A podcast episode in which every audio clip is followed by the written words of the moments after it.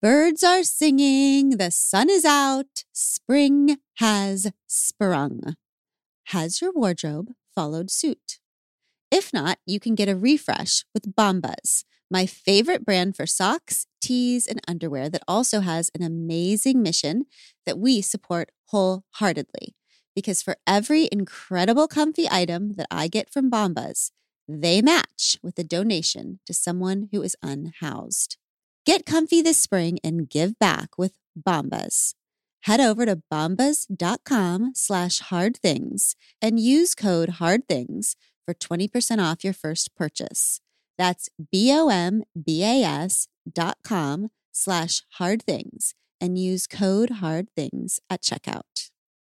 Think about how delicately you hold your baby, you dress your baby, and you feed your baby. We do that because they're adorable, of course, but also because their skin is delicate. Know this there is only one diaper brand that we recommend to give you the gentle protective care your little one needs, and that's Pampers, the number one pediatrician recommended brand. Their Swaddler's diaper absorbs wetness better versus the leading value brand and provides up to 100% leak proof skin protection to keep your baby's skin dry, healthy, and beautiful. And when you use swaddlers in tandem with new Pampers free and gentle wipes, you'll keep your baby's skin healthy. The wipes are made from 100% plant based cloth, and you won't have to worry about tearing. With free and gentle, mess meets its match. That's right. So download the Pampers Club app today and earn Pampers Cash. Redeem your Pampers Cash for exclusive Pampers coupon savings and rewards.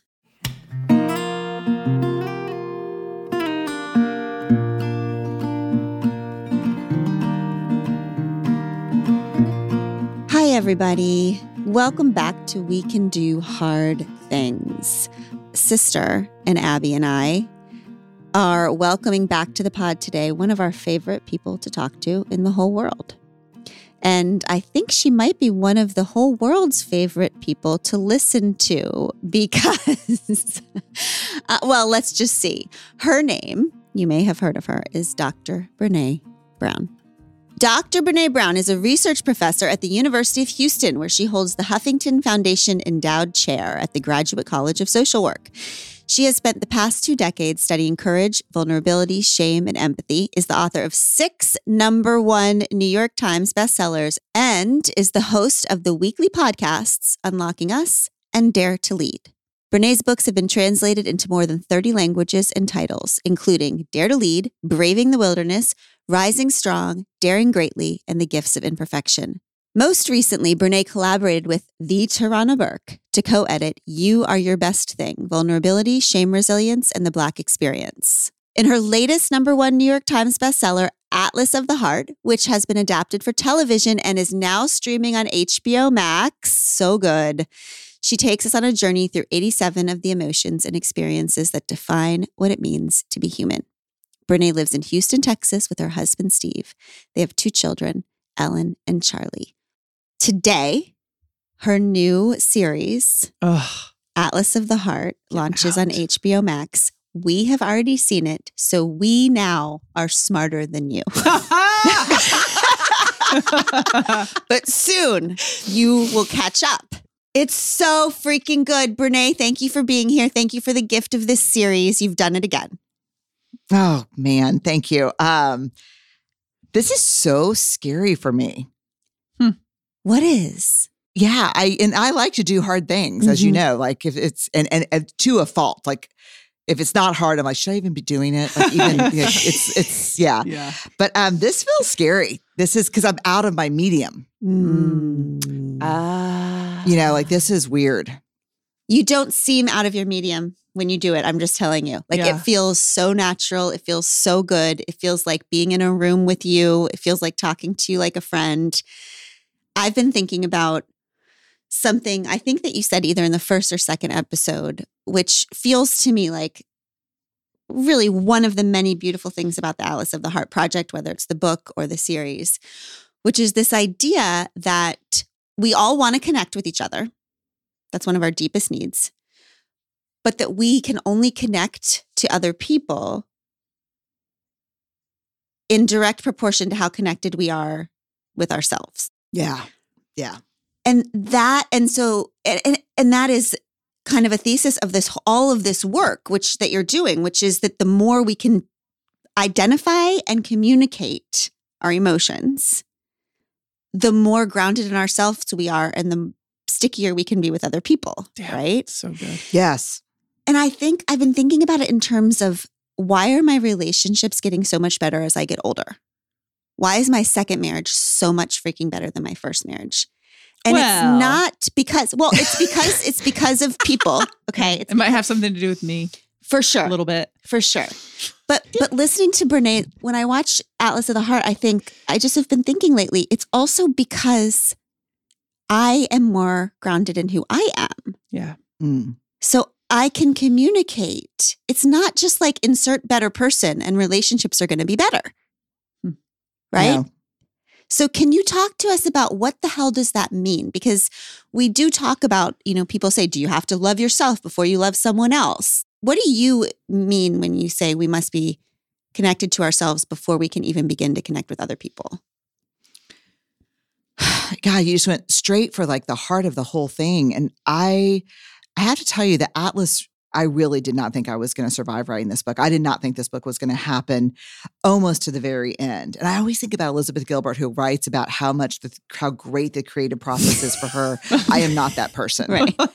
I'm more, is it the Emily Dickinson quote? It's like writing's easy. You just kind of cut yourself and bleed out on the Mhm, page or something mhm, like that. That's mhm. how this felt. I think one of the hardest parts of this for me, first of all, the data set was huge. Um, so just wrestling that. But I think coming to grips with so many things that I got wrong over the years. Hmm. Um, and thinking about not just, wow, as a social scientist, wow, I didn't get this right, which that's to me, that's fine. That's what science is. Um, there's a great quote that I include in the book. Um, it's when science changes its mind, it never lied to you. It just kept finding more and more data, you know? And so, but it was also how I raised my kids, how I reparented myself, how I engaged with Steve. And so I think one of the big things was there were two big things and related. One is what you're talking about that the depth of connection we have with ourselves is the best predictor variable of how deeply we'll be able to connect with other people. Yeah. And I think the second part is shit, for years, for 20 years, I've said, let's try to understand emotion. Let's try to recognize emotion in ourselves and others. And I am fully convinced now that we cannot recognize emotion in other people. Wow. Wait, Yeah. say more. Well, yeah. And let me tell you, and it's not just me, it's like almost every, it's almost like a sentence that everyone who studies emotion just says like reflexively. Let's let's let's understand emotion so we can, you know, in ourselves and others. And in doing this research, what I what I learned is it's such an attempt to hotwire connection. Like when you Mm. steal a car, it's like a way to steal and hotwire connection is to pretend like I see Abby and she's visually emotional and her her head is in her hands. She may be crying a little bit. And to be able to think that I can read emotion in her and say, man, I know you look really sad, is a get out of jail free card for the actual work of saying, hey, what's going on? And Abby says back to me, you know, I read this comment online and it just pierced my heart directly. It was so hurtful. Normally I can blow that shit off, but this was just really hurtful. And then this is the hardest part of empathy that I I did not see anyone talking about in any of the literature until I wrote it in Atlas of the Heart is then the choice we have to make to believe people when what they're saying does not resonate with our lived experiences are what we need from that person. Mm. So I look at Abby and I think, and y'all know this, anyone that's ever met me knows that like I totally love you and respect you and have to tamper down the fangirl in me. Anytime I talk to anybody, I'm like, seriously, Wolfpack changed my life. If you read it, Oh. you need to point. Why are you not leading from the bench? like I, I just the, this is just literally as someone who studies research. I mean, you're 15. I've never in my life read a better, more impactful leadership book than mm. Wolfpack. Oh my God. No, so I so I have a lot of expectations of you. So maybe when you say this heart-piercing thing hurt you, without even thinking, I think to myself, fuck that. Abby Wambach cannot, they stapled her head together. She cannot be affected by this stuff mm. because that means I have to, you know, I'm like, yeah, you're probably just having an off day or, you know, fuck that stuff. It's not real. Mm. And then I choose to walk away from connection and care with you Mm. to control the image I need to have of you Whoa. to feel safer in my life. Or Amanda says, you know what? I put together this event. Took me a year and a half. We're in this room. I'm with all these, you know, big producer people, and they're shooting every question over to this guy who knows nothing about this event. And I'm crying because I'm so enraged right now that I'm trying to pull my shit together before I go back in there. And I go, uh, could you maybe be taking it too personally? Like, are you sure that's what's really happening in there? So, if we back up from those examples with Amanda and Abby, I don't know myself well enough to take a breath and say, yeah, you think she's a badass and she's tough and she's an athletic hero, but she's hurting right now. And you need to keep you need to keep other focus, not self focus right now. What does Abby need for you from you right now? Mm. And to say, God, those hurt sometimes, don't they? Hmm And when you least expect it, you read something and it's like, I'm really sorry. What does love look like right now for you? What does love look like right now? I think about that when she, I'm thinking about the kids, Brene. Every time the kids say to me something about how having two houses or, you know, the results of divorce are hard, like I will be like, well, just this morning, you know, they have to go back and forth. It's like a really hard part of divorce. It is hard. Kids don't feel like they have, they're ever settled, you know? And I'm like, "Oh, but I mean, you have two houses and like we're only a block apart. And it's just like, I cannot, my need for you to think you have a good childhood. Yeah. Instead of saying, what does love look like right now? Yeah, this must be really hard. And this gets to this gets to what's kind of overlooked because I think the shiny part of Atlas of the Heart is kind of the 87 emotions. Um, but the real, to me, the really hardest part was the framework, and probably because it's complex, but the framework in the back of the book, I have, I started working on with my dissertation. So that was 20 years ago, 21 years ago. And I couldn't figure out like, I mean, come on, fuck, Brene. It's a framework, a theory on meaningful connection. You study connection. You have a freaking three degrees in social work. All you study connection, bullshit, blah, blah. Like, come on. and I couldn't get it for my dissertation. Like, I couldn't make it happen. And then when I wrote Daring Greatly, I told my editor, this back chapter is going to be this framework I'm working on. I couldn't do it. When I wrote you know, Rising Strong, Braving the Wilderness, Dare to Lead. I told them every time, save this back thing. It's going to be at least 24 pages because you have to do the four count and, you know, and I couldn't do it. Hmm. Then when I was studying Atlas of the Heart, I came across this concept of near enemy. Mhm. And I had heard this concept before, I think from maybe Kristin Neff or one of the Buddhist thinkers Mhm. that writes about this that I study. And I was like, this is this is what's missing. Because if I see Amanda and she's rage crying about how people are treating her as the only woman in this room and and I'm like are you sure you're not being too sensitive the far enemy of connection is disconnection that's easy Mhm. we we know that when I go yeah suck it up or oh, really that sounds tough and walk away. We know that. We're like oh well that's shit. That that felt bad. But I under I recognize that right there. That's like that's disconnection. But it's not the far enemy that unravels everything we're so desperate for in our relationships. It's the near enemy. It's that fucker that masquerades as connection, Mhm. but silently, as we're trying to figure out why do I feel bloody and bruised?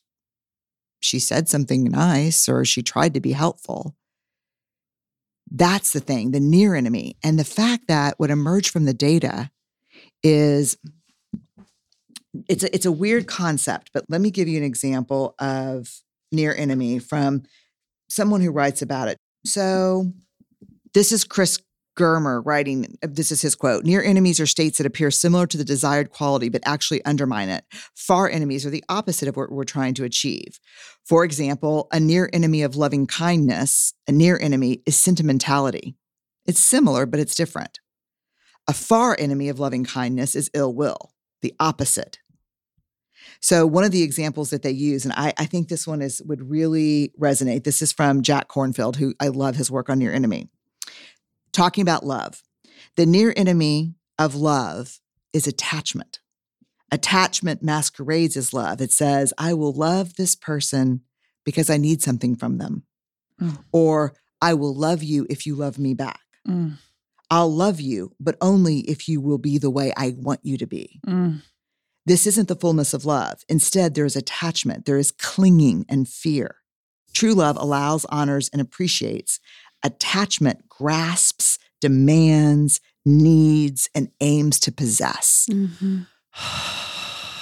Yeah. And so, what is what was so powerful about this this kind of Buddhist concept is the virtues that we're looking for drive connection where near enemies fuel separation. Mm.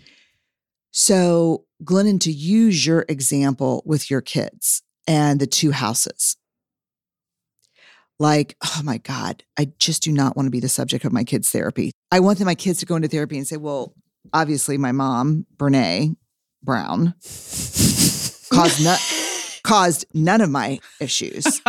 Um, but that will not be the case. You know, they'll be like, my mom is Brene Brown. The therapist will be go, oh fuck, how much time do we have? You know, like that's that's how that's gonna work, right? Mhm. Um, That's good. so when you say what you want to say is, but you have two homes, you know, and it's, you know, it's so great. And we're a block apart. The near enemy of connection is control. Yes, that's it.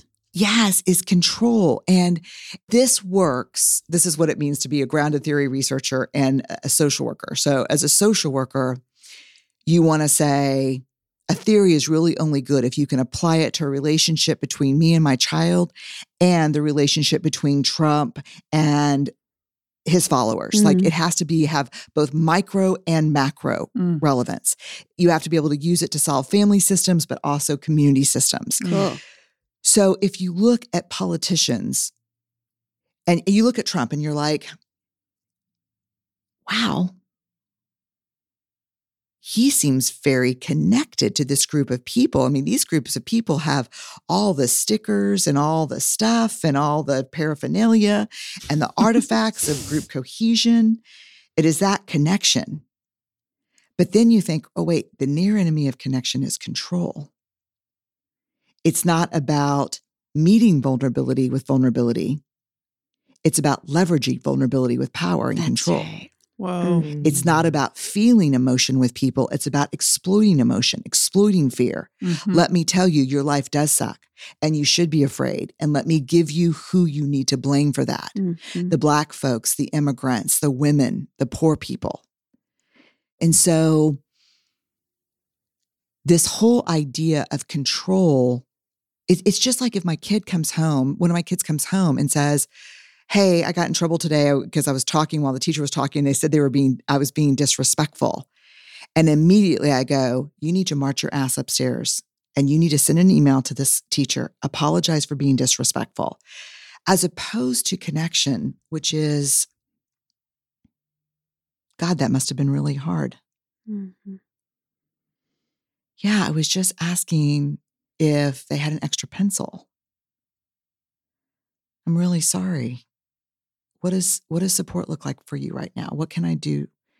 I can listen, I can help. What does no, just just knowing that it's like, you know, mom, I'm not disrespectful in class and I know you're not. And I know it means a lot to you. So that had to have been really tough and maybe embarrassing.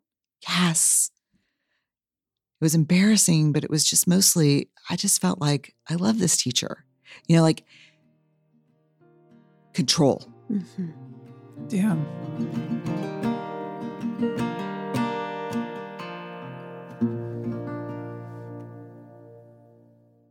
Pod Squad. Some of what we share with you on the show are our individual, unique experiences in therapy and the takeaways that help us grow, appreciate each other, and navigate this beautiful life we're doing together. Thank you for doing it with us. But the things we talk about in therapy itself, these are things we wouldn't necessarily share with just anyone. I think there are a few things more important than finding the right person to share your deepest thoughts, feelings, and questions with, like a therapist. That's why we are thrilled about Alma's support of our show. They're big believers that you need the right someone to talk to, not just anyone. Alma helps you to find a therapist who gets you based on your needs, someone with whom you'll feel comfortable, heard, secure. Plus, and this shouldn't be overlooked, over 96% of therapists at Alma accept insurance because you want to pick someone based on the right fit, not just based on finances. You can browse their directory now. You don't even need to create an account. Visit helloalma.com slash hard things to schedule a free consultation today. That's hello, A-L-M-A dot com slash hard things.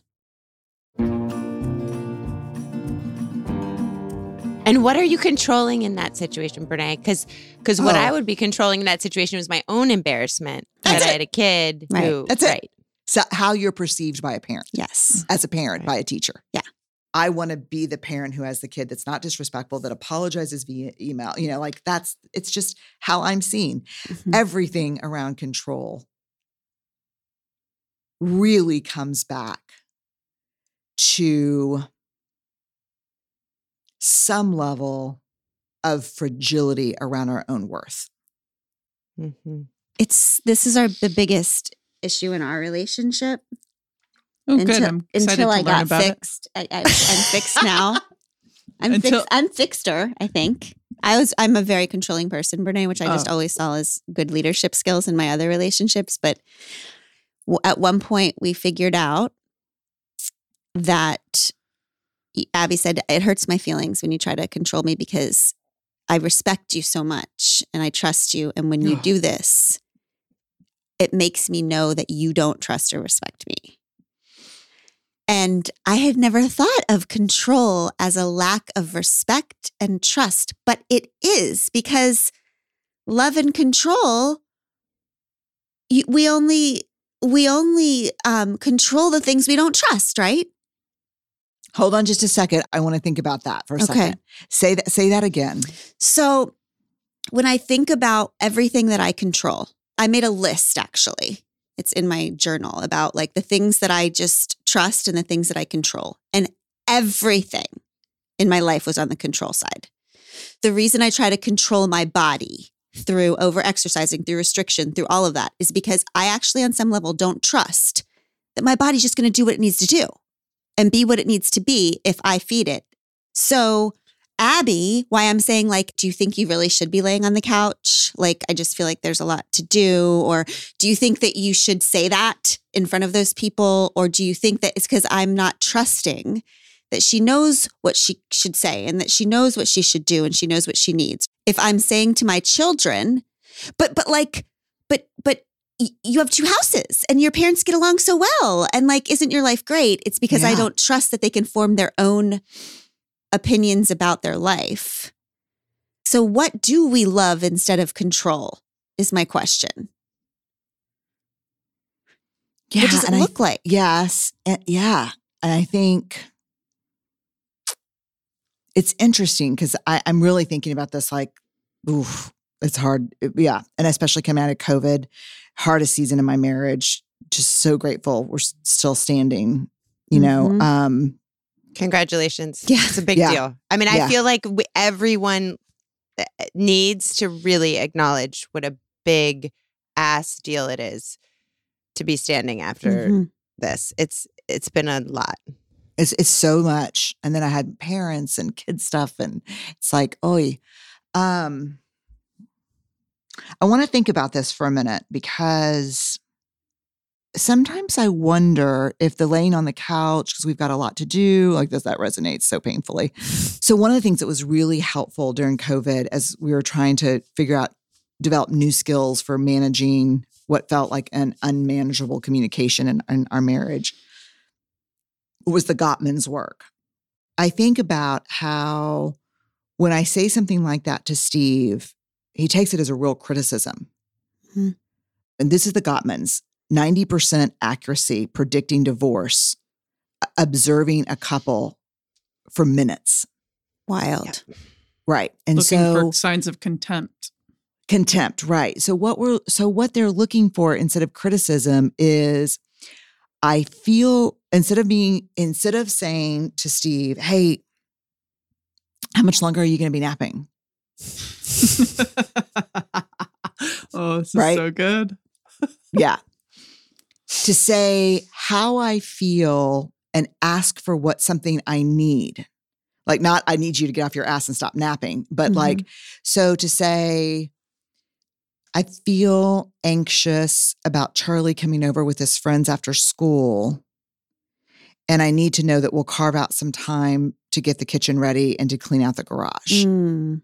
And Mhm. so I'm trying to think to myself is it about trust for me, or is it about fear and anxiety that I'm not managing and that I'm using control and criticism to manage my own fear and anxiety? Mhm. It's interesting.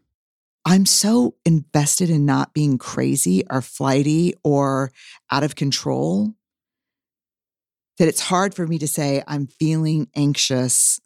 Can we talk about what time we're going to use to get something ready? Mm. So it's, It's easier. easier. for me to say, fuck, are you still napping? yeah. Because because claiming I'm feeling anxious is claiming this is my thing. This is my responsibility, as opposed to saying you are lazy. Right, right. And it's a double responsibility. I mean, to be fair, if you already feel like you're the one who's thinking about Charlie coming after school, you're the one who knows that, like, at least according to your standards, X, Y, and Z need to be done by the time Charlie comes in so that you can be the type of family that welcomes Charlie's friends in this type of environment. So you're already holding that up. And For then, sure. And then you have to remind the other person that that is the things that needs to be done, but you have to present it in a vulnerable way that talks about your fears surrounding what's going to happen instead of part of you wants to say, "Why aren't you worried about this? Why am I the only one carrying this worry right now?" I Hmm. mean, that, that, yeah. And so now what it has to turn out to is like, let's say we're partners, man. And I say, hey, I'm feeling anxious about the house being ready for Charlie and his friends. And what would be helpful for me is to just get level set expectations about what we think the house needs to look like and how much time we think we're going to spend doing that. Totally. Mhm. I think a lot of this has for sure a lot to do with communication. And early on in our marriage, we've talked about this on the podcast before this idea of tickering, thinking about all of the things, the whole ecosystem of the family. And this is when I actually used to sit on the couch a lot more because I didn't really have a job. I just retired. And so it was kind of concerning for her, also concerning for me at the time. I don't sit on the couch nearly as much. But the truth is, is I wasn't a partner. I wasn't a, a co-parent A mental partner. a mental co-parent at the time. So now ah. Glennon will walk into the room and she'll say, "What are you doing?" And I'm like, "I'm tickering." And so I'm just thinking about the day and I'm thinking through every person in our family, their little small ecosystem, how it affects the bigger ecosystem. Mm. And especially because Glennon is oftentimes the the one who's working the most in this family, it's now my responsibility to make sure that I'm the one, you know, in, in different seasons of our lives that that goes up and down if I'm on the road or whatever. But at the end of the day, I think that there has to be this understanding a communication in a marriage. Because I do think that we were struggling, we were kind of nitpicking on each other, and it was Mhm. about control and power. And I think at some point that shifted. And I think the shift really did come when I started to take on Emotional labor. the emotional labor Mental, of emotional our labor. family. hmm And I think that that is so possible for everybody involved.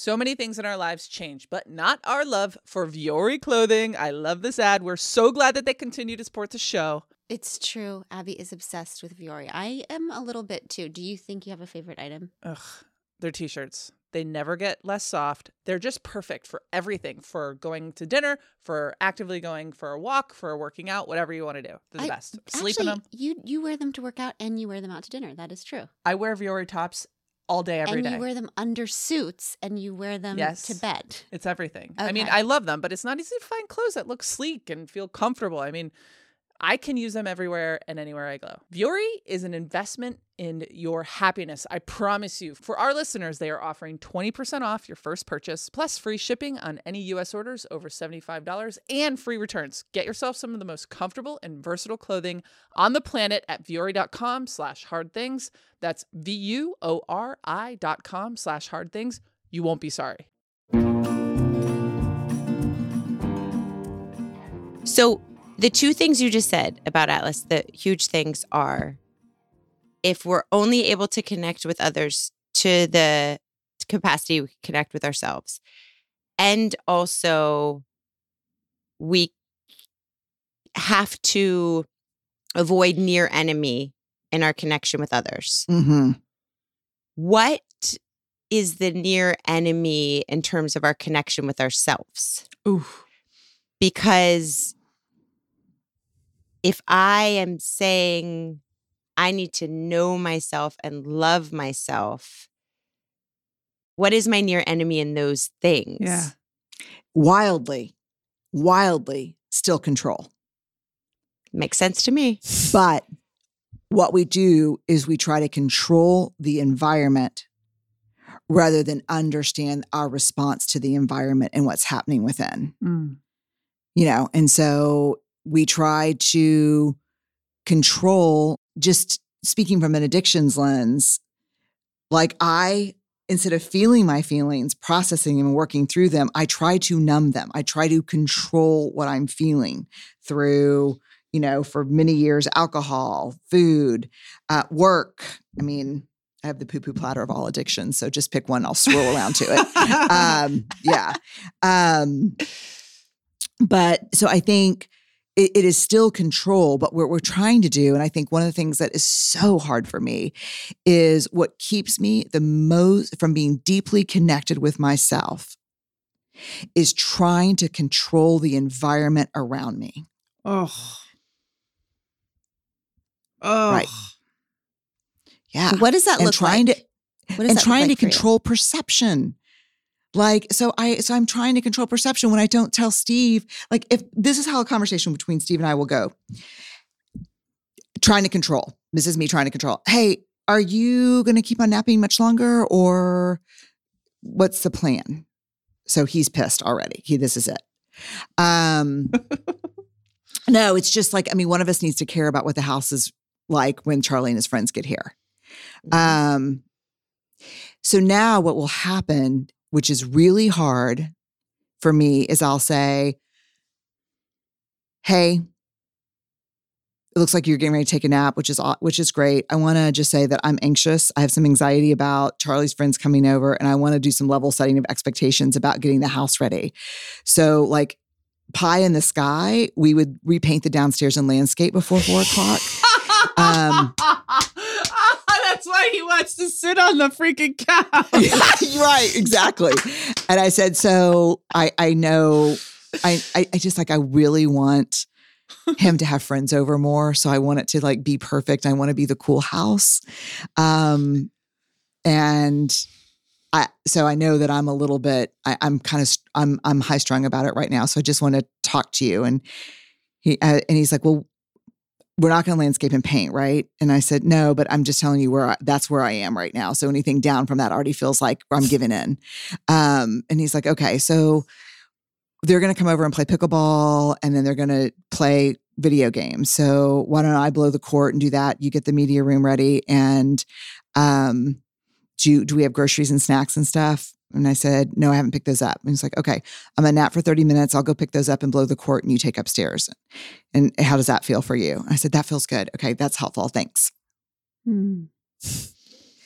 But It's good. that requires a level of self exploration and interrogation before I engage with him. Mhm. And it's it's really thinking about what's going on with me before I jump all over his shit.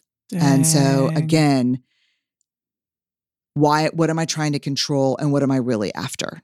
It's interesting when you said the way you'd present it to Steve is you mm-hmm. also said, I really want him to have more friends over here. Yeah. The self exploration before you go in is why do I care so much about Yes. this? Right? Yes. I care so much because it's not just because I'm a crazy mom who wants the house clean.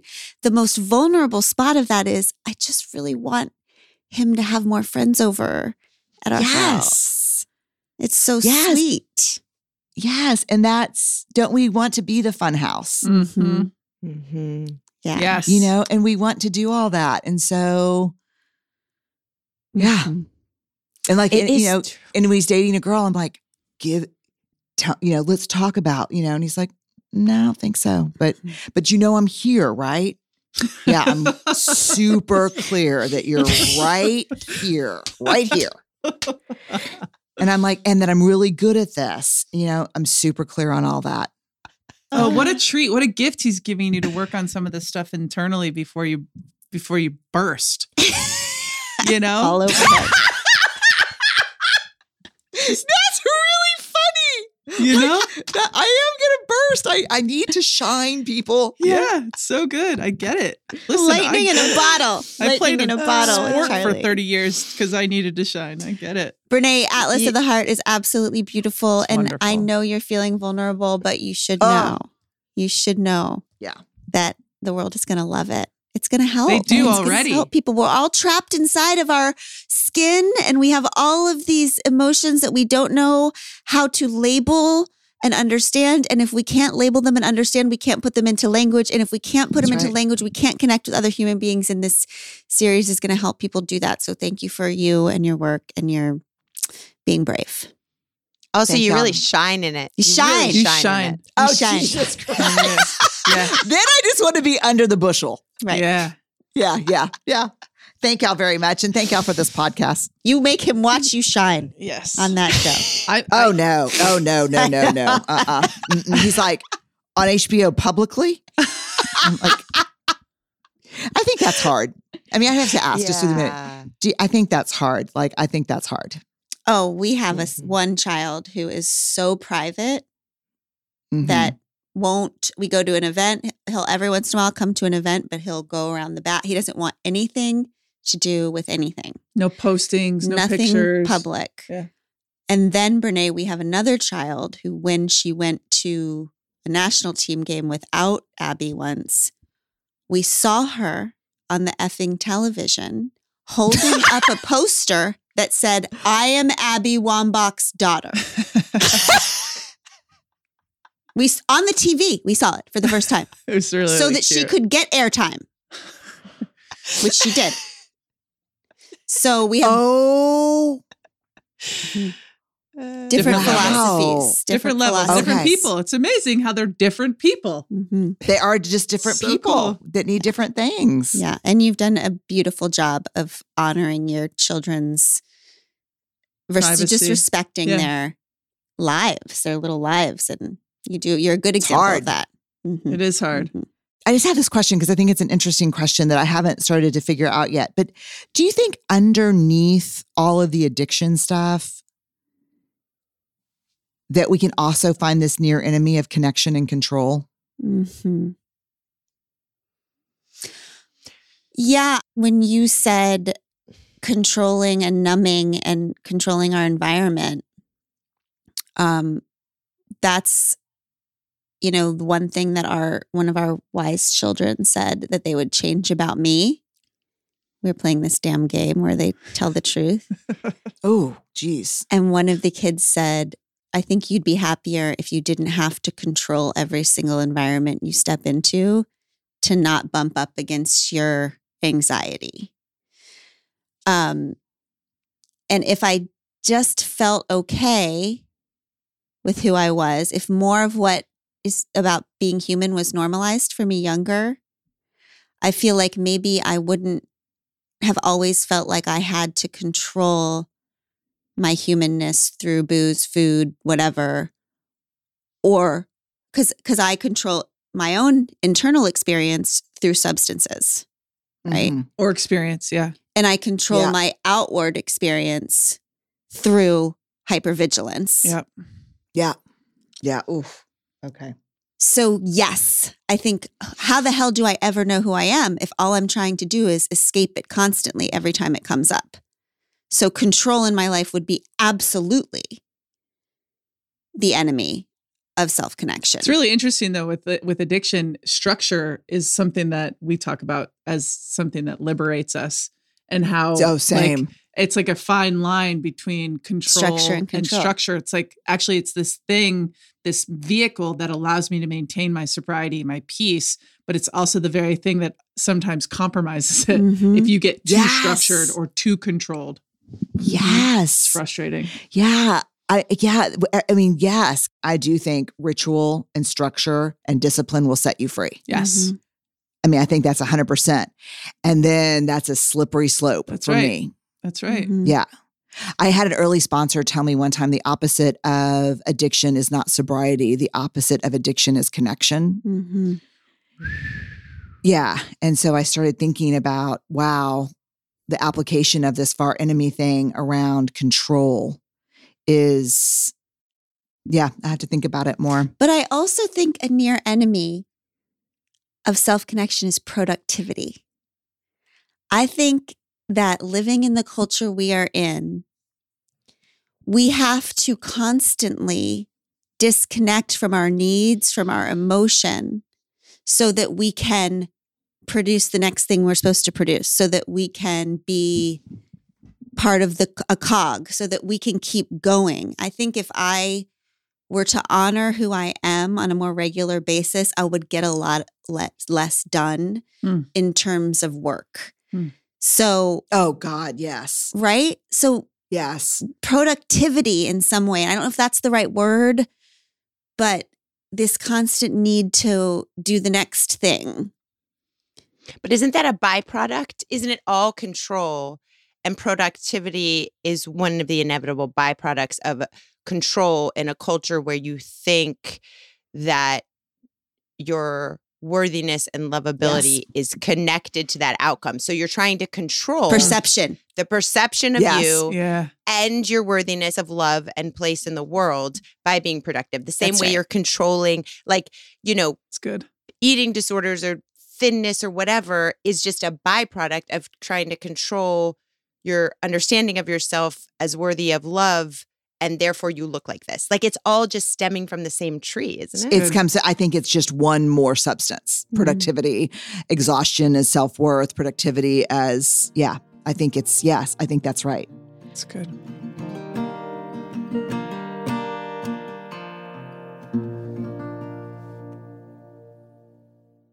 Here's an honest question for you with what I think is a pretty easy answer. When it comes to grocery shopping, would you rather wander the aisles of a store aimlessly, looking up and down your self made list, or would you rather take a fun quiz about your individual goals and preferences and have a personalized cart built for you? Not to mention all the recipe recommendations and home delivery that come with it. If the latter option sounds more attractive, which I think it should, it for sure does for me, then you'll want to check out Hungryroot. I loved the creamy chicken and bell pepper Alfredo that I tried. It was so yummy. And the added bonus of doing all my shopping from home made it all the better. Right now, Hungryroot is offering We Can Do Hard Things listeners 40% off your first delivery and free veggies for life. Just go to hungryroot.com slash hard things to get 40% off your first delivery and get your free veggies for life. That's hungryroot.com slash hard things. Don't forget to use our link so they know we sent you. So, in order to self connect, what's, I mean, I have this be still thing on me, which I always just feel like for me, self connection comes most consistently when I force myself. And it's weird because stillness for me uh, sometimes requires movement. Like I go for walks. Yeah. Walks is my self connection time for sure. Yeah. But for you, what is your practice or what are you doing when you feel the most self connected? walking probably Mm. um you know and i use i still use from early work of yours i still use stay on the mat and i don't mean that as like you know at first i was like yeah stay on the mat like wrestle this fucker down till they're dead. Like that's what i thought you know but then i was like i don't think that's what she means. Um I, I think it means like even just stay on the mat stay with the emotion. I mean i think in the end it all comes down to i think this is where our work intersects like inextricably connected in some ways is the need to tap out of discomfort and pain as opposed to feel our way through it is probably at the root of everything. And that's addiction. Yeah. And so that's when I say stay on the mat to myself, I it's almost like preparing for that talk about the nap and Charlie's friends coming over. I'll just be like, okay, you know, what the why is fucking napping and haven't even probably thought about this and like I don't need a helper. I need someone that to help me put the list together, not work off the Mhm. list. Like Amen. that whole thing. Amanda's doing that. Oh yeah. Yeah. like that whole thing. Um, and then I'm just like, stay on the mat. Mhm. Okay. So this, okay. th- Okay. Okay. I want this to be a comfortable, fun place for Charlie to bring his friends, Mm. which means A, less time cleaning, and B, probably less time me trying to manage his friends once they get here. Oh, Mm. Oh, but that's Mm. sad. Yeah, Ew. Boo. Because I'm like, hey, do y'all need a fourth for doubles? yeah. For Yeah. pickleball. Yeah. And Charlie's Charlie's like, uh, yeah, I just want to be right in the middle of it all. And That's so yeah, cute. the opposite. hmm hmm Yeah. Stay on the mat. I just had a thought because we recorded a sisters podcast that's coming out soon and you were talking about your digging deep as just like a core religiosity Mhm. value of yours. So I wonder if the final frontier of all of this work, you know, the very final step is distinguishing between what is staying on the mat and staying with your pain versus what is digging deep where you should stop digging Mm-hmm. because Mm. all the pains are not equal. You Mhm. know, like the pain of staying on your mat is valuable to you because it it helps you connect to who you are. Digging deep through the pain Abandons yourself. disconnects you from who you are. I think you hit on one of the biggest things that's come up in all the research we've done over the last 10 years is Carl Jung said the paradox is the closest thing to being able to define what it means to be human. It's the greatest spiritual gift to humanity is the paradox. So I do think exactly what you're saying is true. To be able to straddle the tension of staying on the mat and not digging deep beyond human scale to understanding structural and structure and discipline and straddling that with the dangers of control Mm. Mm. you know of so i think these paradoxes are what it means to be human and being able to straddle those tensions of those and know just to hold the tension Mhm. Of those things, I think what it is what it means to be in Jungian terms a fully integrated human being. Mm. You know, and I think that's what we're integration is what our life work is about. Will you help us and the whole world with their life's work? 100%. And we're very grateful. Well, I feel for the you. same way. I feel Mhm. exactly the same way. Mm. Have y'all read Wolfpack? I have not.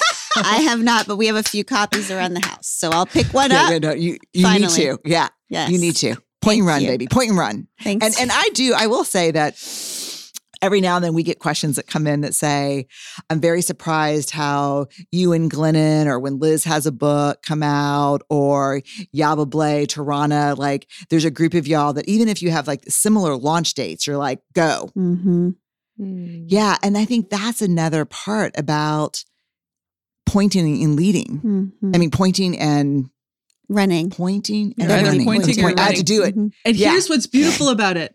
You know how much time we spend stressing about somebody else's success or somebody else's situation? Yes, It's like, actually, let's just do it. Let's just All do together. it all. And like, that's abundance. That's something that people can wrap their minds around and their hearts around and like Mhm. di- like dive deep into it. Where Mhm. like when you're we're full of like rage or jealousy or envy, that's a that's a stop sign. It's like, no, don't do that. Point and run. God, let's go. let's go. Let's fucking go. Brené, I love, Love you. it. You're we love Yeah. you. Go do Uh, I all the love y'all. things. We're going to be yelling about Atlas of the Heart from the rooftops because we believe in it and we believe in you and we are grateful for you. Thank you. And the rest of you, we will see you next time on We Can Do Hard Things. We Can Do Hard Things is produced in partnership with Cadence 13 Studios. Be sure to rate, review, and follow the show on Apple Podcasts, Audacy, or wherever you get your podcasts. Especially be sure to rate and review the podcast if you really liked it. If you didn't, don't worry about it. It's fine.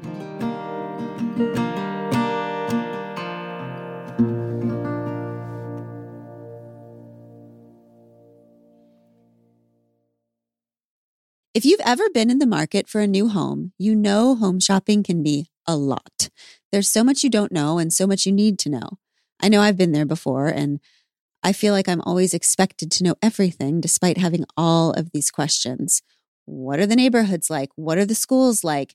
Who is the agent who knows the listing or neighborhood best? And why can't all this information just be in one place? Well, good news. Now all that info is in one place on homes.com. They've got everything you need to know about the listing itself, but even better, they've got comprehensive neighborhood guides and detailed reports about local schools with info like student to teacher ratios. And their agent directory helps you see the agent's current listings and sales history. Homes.com collaboration tools make it easier than ever to share all this information with your family. It's a whole cul de sac of home shopping information all at your fingertips. Homes.com. We've done your homework.